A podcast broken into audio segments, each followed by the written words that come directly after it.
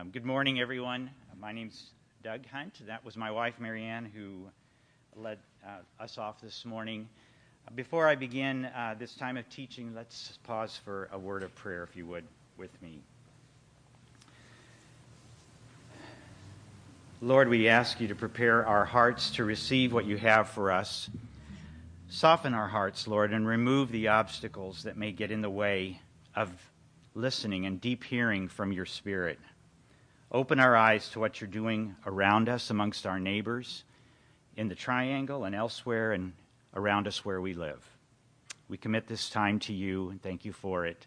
In Jesus' name, amen.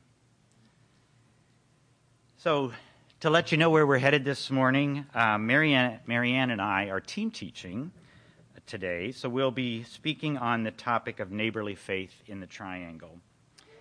And first of all, we just want to th- give thanks for the excellent teachers we have here at FCBC. We've learned this week firsthand how much it takes to prepare a teaching. So, to all those who teach, we want to express our thankfulness. We are indeed blessed here at FCBC to have so many gifted and willing teachers. So, this morning, take a trip with me down memory lane, if you would, to the summer of 2019. Do you remember those days when we could gather without masks, we could be outside? And in that summer, I can't remember exactly when it was, maybe June or July, we as a church held a church service at Brittingham Park. So many of you were there, I would imagine. It was a great day. We had worship at the park pavilion, followed by a potluck. And I recall that people were passing by on that busy path along Monona Bay. And they would stop and they would ask, like, who is this? What is this music? What are you about? And people from the Triangle came over and joined us as well uh, that morning, and it was a wonderful celebration. Well, it was on that day that I remember Scott Bessenecker announcing from the microphone that we are a neighborhood church. Now, it's very likely that other leaders have said, shared those words, but in that moment, I heard those words differently. And in my heart and spirit, they carried a prophetic weight. It was like a humble declaration that we belong in this neighborhood, that we're committed to it, and those who live here. So, this series of Faith, Hope, and Love in the Neighborhood builds on that declaration.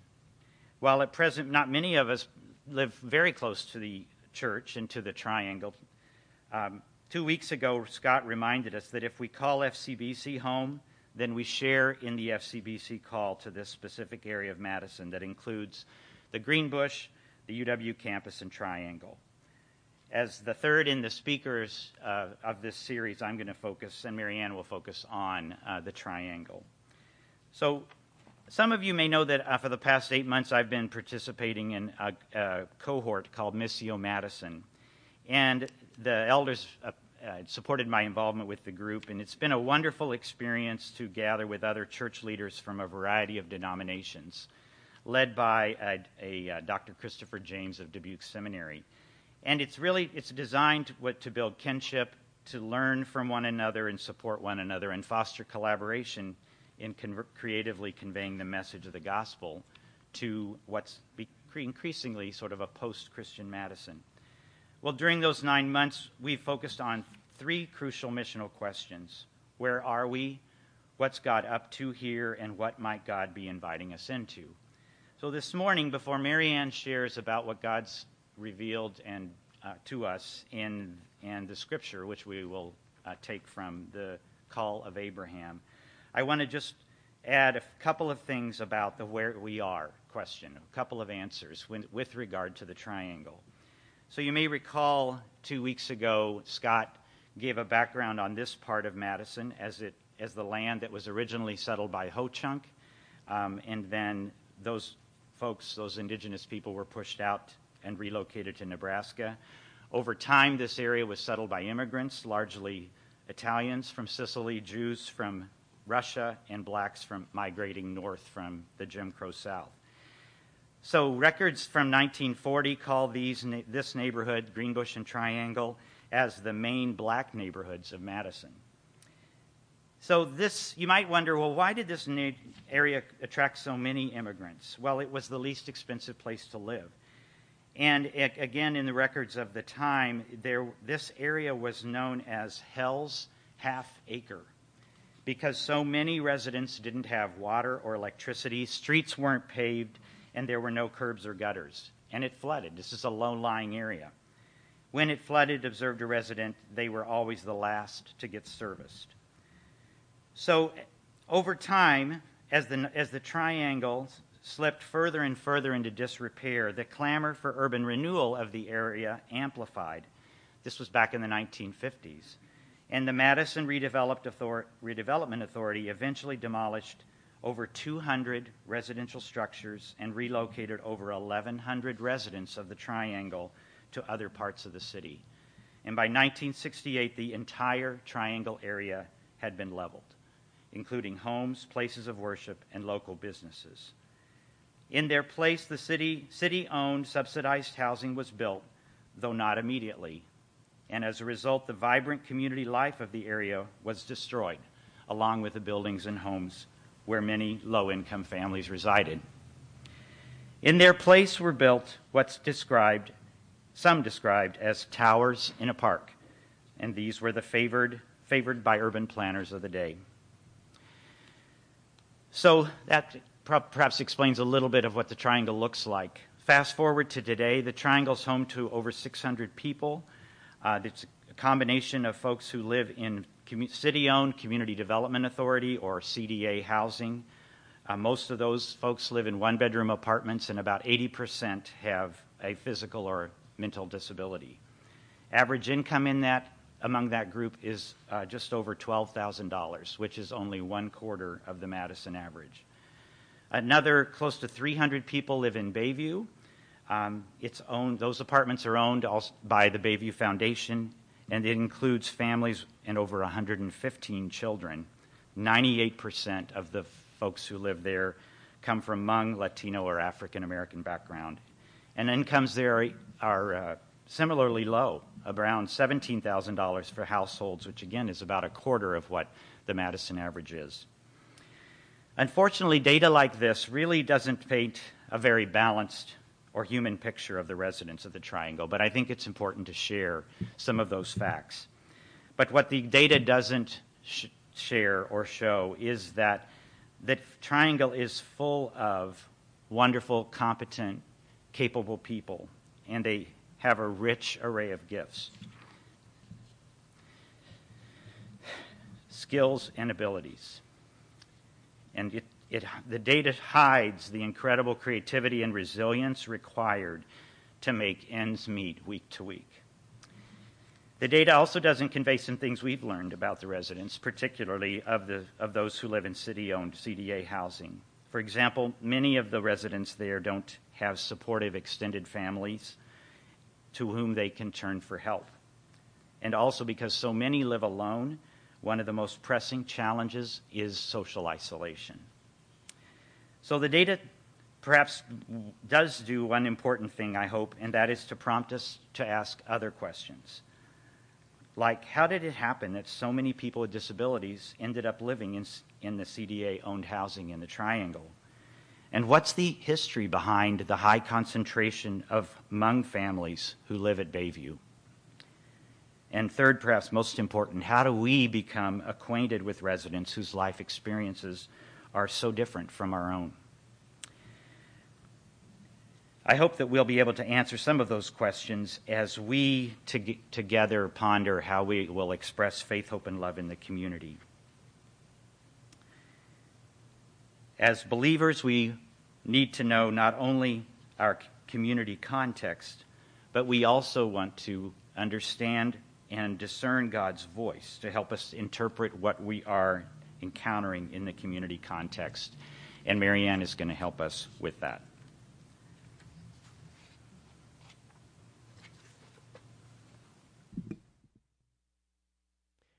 So, as Doug and I reflected on what might, uh, what we might share this morning, we were drawn to the example of Abraham in Hebrews 11 and Genesis. The author holds Abraham as the premier example of a man who lived by faith, a man who said yes to God's invitation to leave his home and travel to the land God would show him. And there's many things uh, to learn from the life of Abraham, but for our purposes today, we want to highlight three principles we can take away from this account of Abraham's call. I'll cover the first two, and then Doug will take up the third. Genesis 12, 1 to 4. Uh, I'll read for you. The Lord had said to Abram, I leave, leave your country, your people, and your father's household, and go to the land I will show you. I will make you into a great nation, and I will bless you. I will make your name great, and you will be a blessing. I will bless those who bless you, and whoever curses you, I will curse, and all the peoples on the earth will be blessed through you. So Abram left as the Lord had told him, and Lot went with him. Abram was 75 years old when he set out from Haran. And in Genesis chapter 15, starting in verse 1, after the word of the Lord came to Abram in a vision, do not be afraid, Abram. I am your shield, your very great reward. Verses 5 and 7, continuing, God took him outside and said, Look up at the heavens and count the stars if indeed you can count them. Then he said to him, So shall your offspring be. Abraham Abram believed the Lord and credited it to him as righteousness. He also said to him, I am the Lord who brought you out of the Ur out of Ur of the Chaldeans to give you the land to make to take possession of it. My first opportunity to take a step of faith into the triangle was early in 2019. It came after Babette invited me to a meeting with someone at the, at the Triangle Community Ministry to talk about their weekly art class called Art for Life that was being held in the Brittingham Building community room. As I listened to the vision for the program, I began to get excited about the possibility uh, of volunteering with them. It seemed like a perfect fit. Given my passion for art, my occupational therapy training, and experience working with people who have physical or other uh, challenges. So I said yes to the opportunity to help.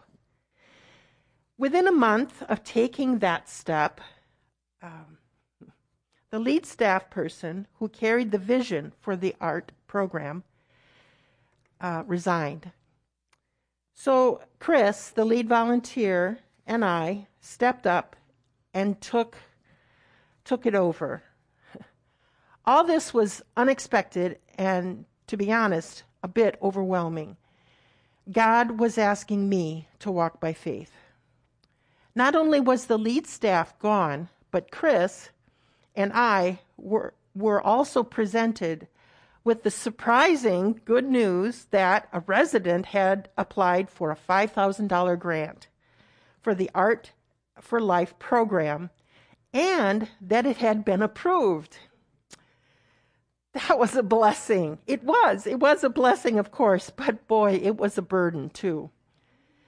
With any grant comes stipulations and time deadlines. And with this grant came the expectations that the art class would need to create and facilitate a community art project. I found myself wondering how we were going to involve the community in this project when we had so few volunteers. But I knew that God had invited me into this volunteer position. So I clung to that in my heart. And what he provided met the needs above and beyond what I could have asked for or imagined. How did I see him meet some of those needs? Well, I saw God's hand of provision in Chris, who was a believer also.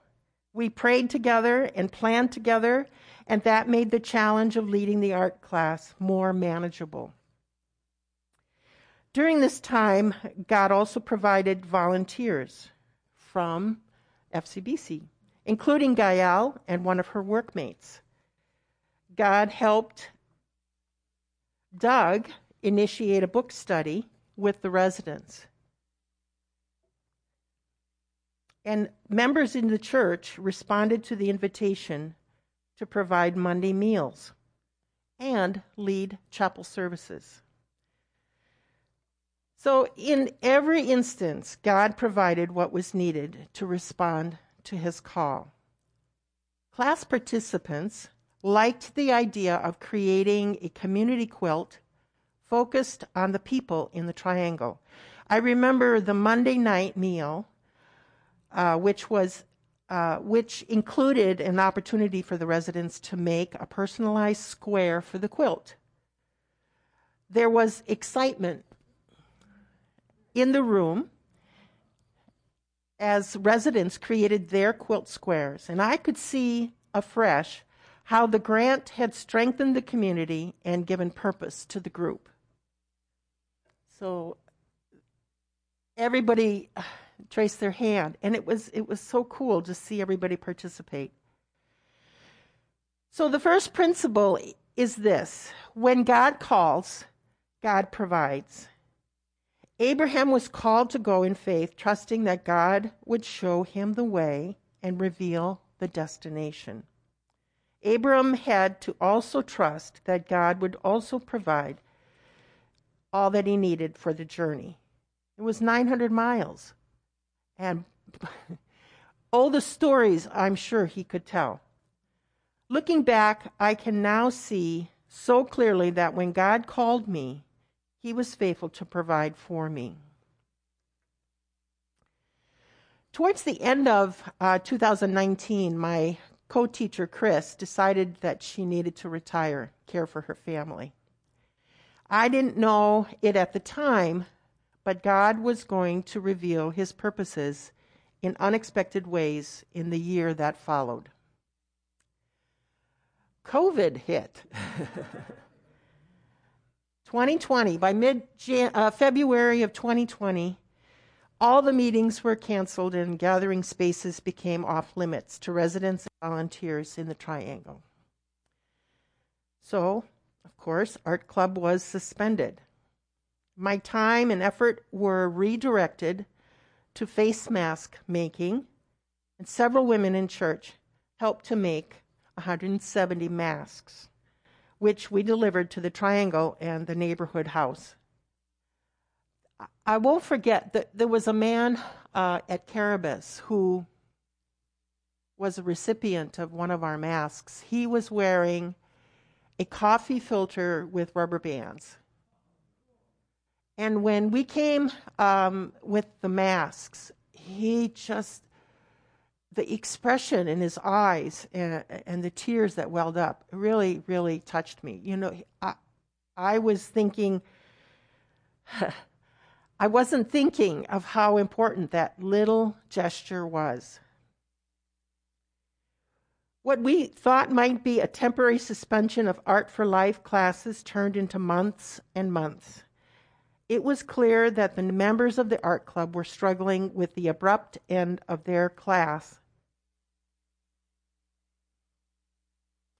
and the increased insulation that came from COVID precautions. We can put the second picture up. So I made plans to meet outside with a group through the summer and early fall. but the CDA would not supply tables or chairs, no access to water or bathrooms. All of the supplies had to be separately packaged for participants to decrease the likelihood of COVID transmission. So the precautions were burdensome, but God gave me capacity for it.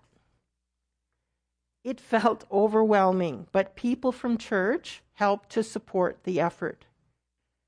Susan, Sarah, the Wetzel girls, Janine, and Kim Walker, uh, who is from the Triangle Christian Ministry Board, um, and some of the residents pitched in and helped with the setup. And I received a generous donation from someone at church financially to be able to uh, buy supplies. That that really was very well. It was just I could just breathe because then I knew I didn't have to rely totally on the limited budget that was provided. In November, when it became too cold to meet outside, I was desperate to find ways to continue connecting with participants. By then, I knew that very few had positive support from extended family, and most had very little to do each day. Art was a lifeline for them. You know, it always amazes me why I question the Lord well, Lord, it's just an art class. How can that be such a big deal? But to them, it was a big deal. So, right on time, God gave me an idea, which I called Art Club in a Bag a take home kit of supplies to make craft projects individually in their apartments. So, God's provision and the call led to the fulfillment of his promise. And just as we heard in Genesis 15, when God had promised Abraham to be his shield and his very great reward, so too God was my shield. So the principle, the second principle is God's promise is given with a purpose. God's promise is given with a purpose. But the promise wasn't made just to bless Abraham with descendants. God was concerned about all of humanity, and this was clearly expressed in the purpose of Abraham's call that Abraham and his descendants would be a blessing to all people on earth. That the greatest blessing of all would be the restoration of a relationship between God and man, the blessing of the gospel in Jesus. Abraham is the father of that blessing. So during my time in the triangle in 2020, I saw God keeping promise, keeping his promise to provide what I needed. But looking back, I can also see his purposes that came with that promise. First, during all of 2020, God made made a way for the Triangle residents to continue connecting with one another through the art class. This reduced the strain and stress of the isolation brought about by COVID. And secondly, God had a purpose also to build faith in me. During 2020, God used a Bible study with other FCBC women to help me sustain for faithfulness to the call He had given me. In that Beth Moore study, appropriately entitled Believing God, I was reminded of five truths. These five truths, um, I think there should be a slide.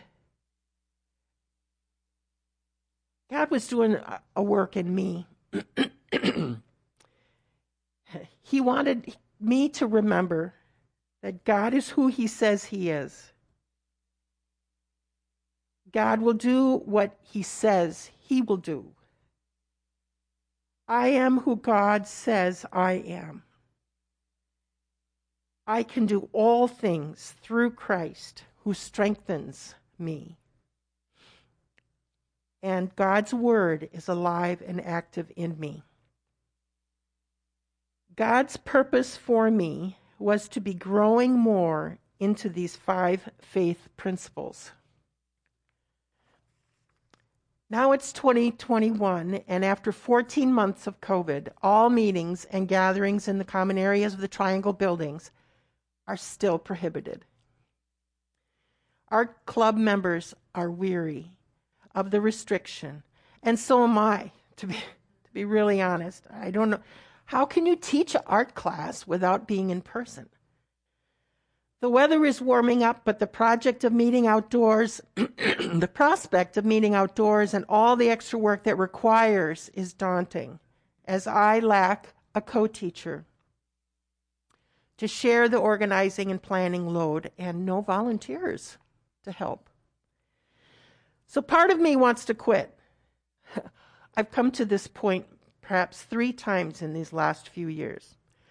But God is reminding me that He's the one who has given the promise. And it is because of who He is that He will do what He says He will do. And God's reminding me that it's not about me, it's about who I am in Him. And it's about His purposes that are at work in me and through me. God's reminding me to not walk in fear. It's like he told Abraham don't be afraid. Don't walk in fear, walk by faith. He is my shield and great reward.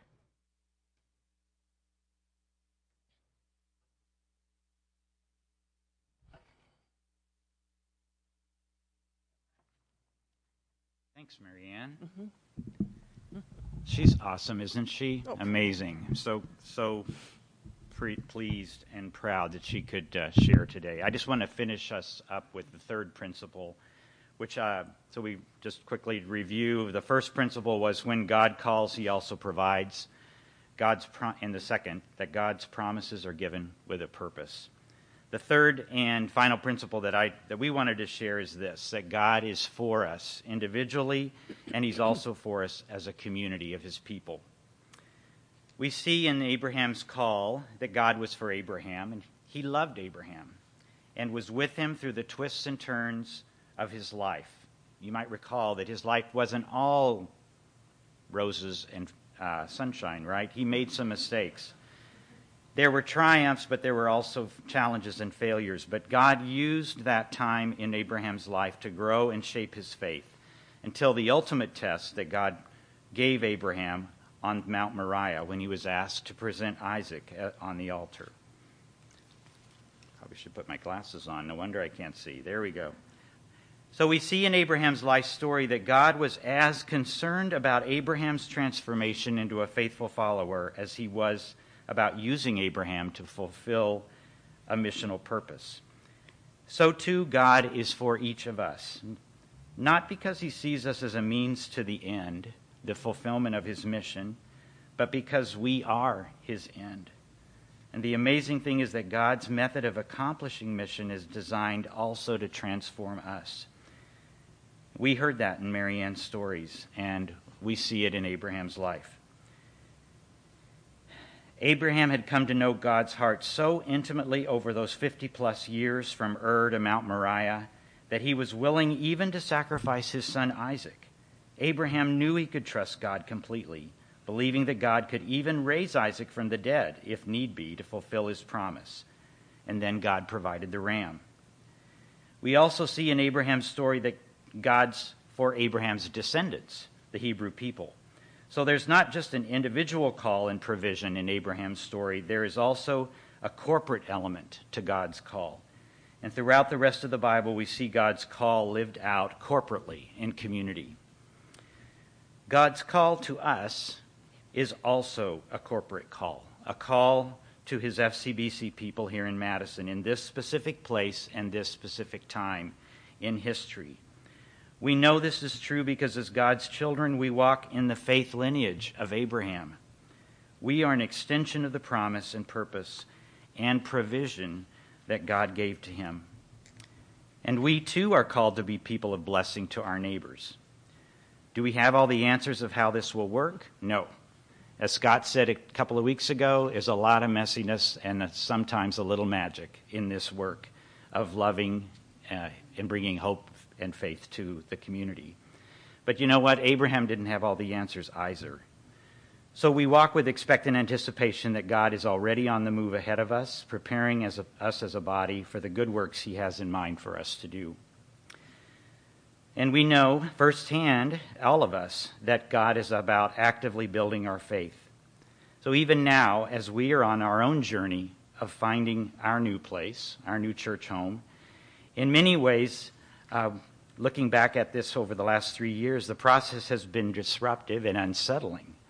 But I believe it's also been a gift, for it's been a catalyst to a deeper understanding of what it means for us to be God's people and witnesses in this place. Even in this moment, when many things about our building are not clear, I believe that this is. God is extending to us a clear call to faith lived out in our neighborhood.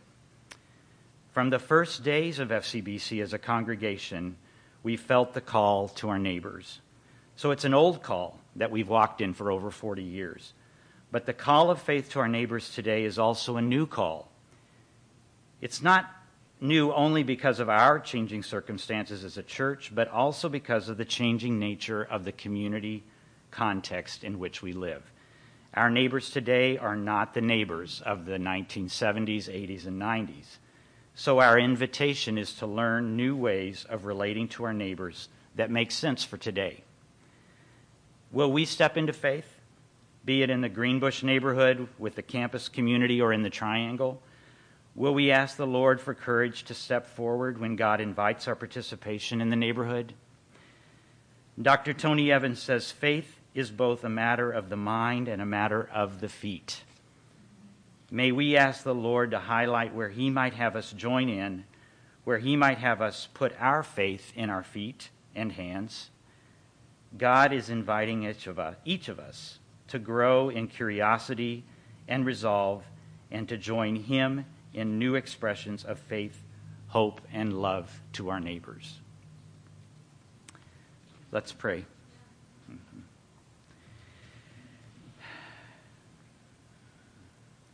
Lord, help us to be like Abraham, to willingly respond to your prompts to step out in faith. Remind us, Lord, that we're not alone. You are with us. In fact, you're already working ahead of us. You are in the already. Help us to step into the not yet that you desire to see in our neighborhood. May we always strive to glorify you, Lord, and not ourselves. And may we walk in the power of your Holy Spirit as vessels of faith, carrying your hope and your love.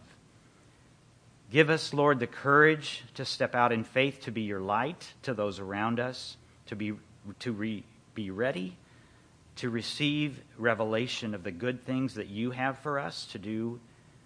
And Lord, help us to prepare our hearts. Just as new wineskins are prepared to receive new wine, soften our hearts to receive the new things you have for us in this season of our journey with you. And we ask all of this in Jesus' name. Amen. Amen. Thank you very much, Faith Community. Uh, it's great to be with you. Um, just a couple of announcements um, as we close this part of our service.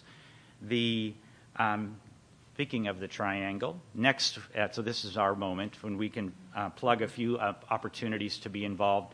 Next Saturday, May 1st, um, we've been invited by the Triangle Community Garden Committee to come over and help.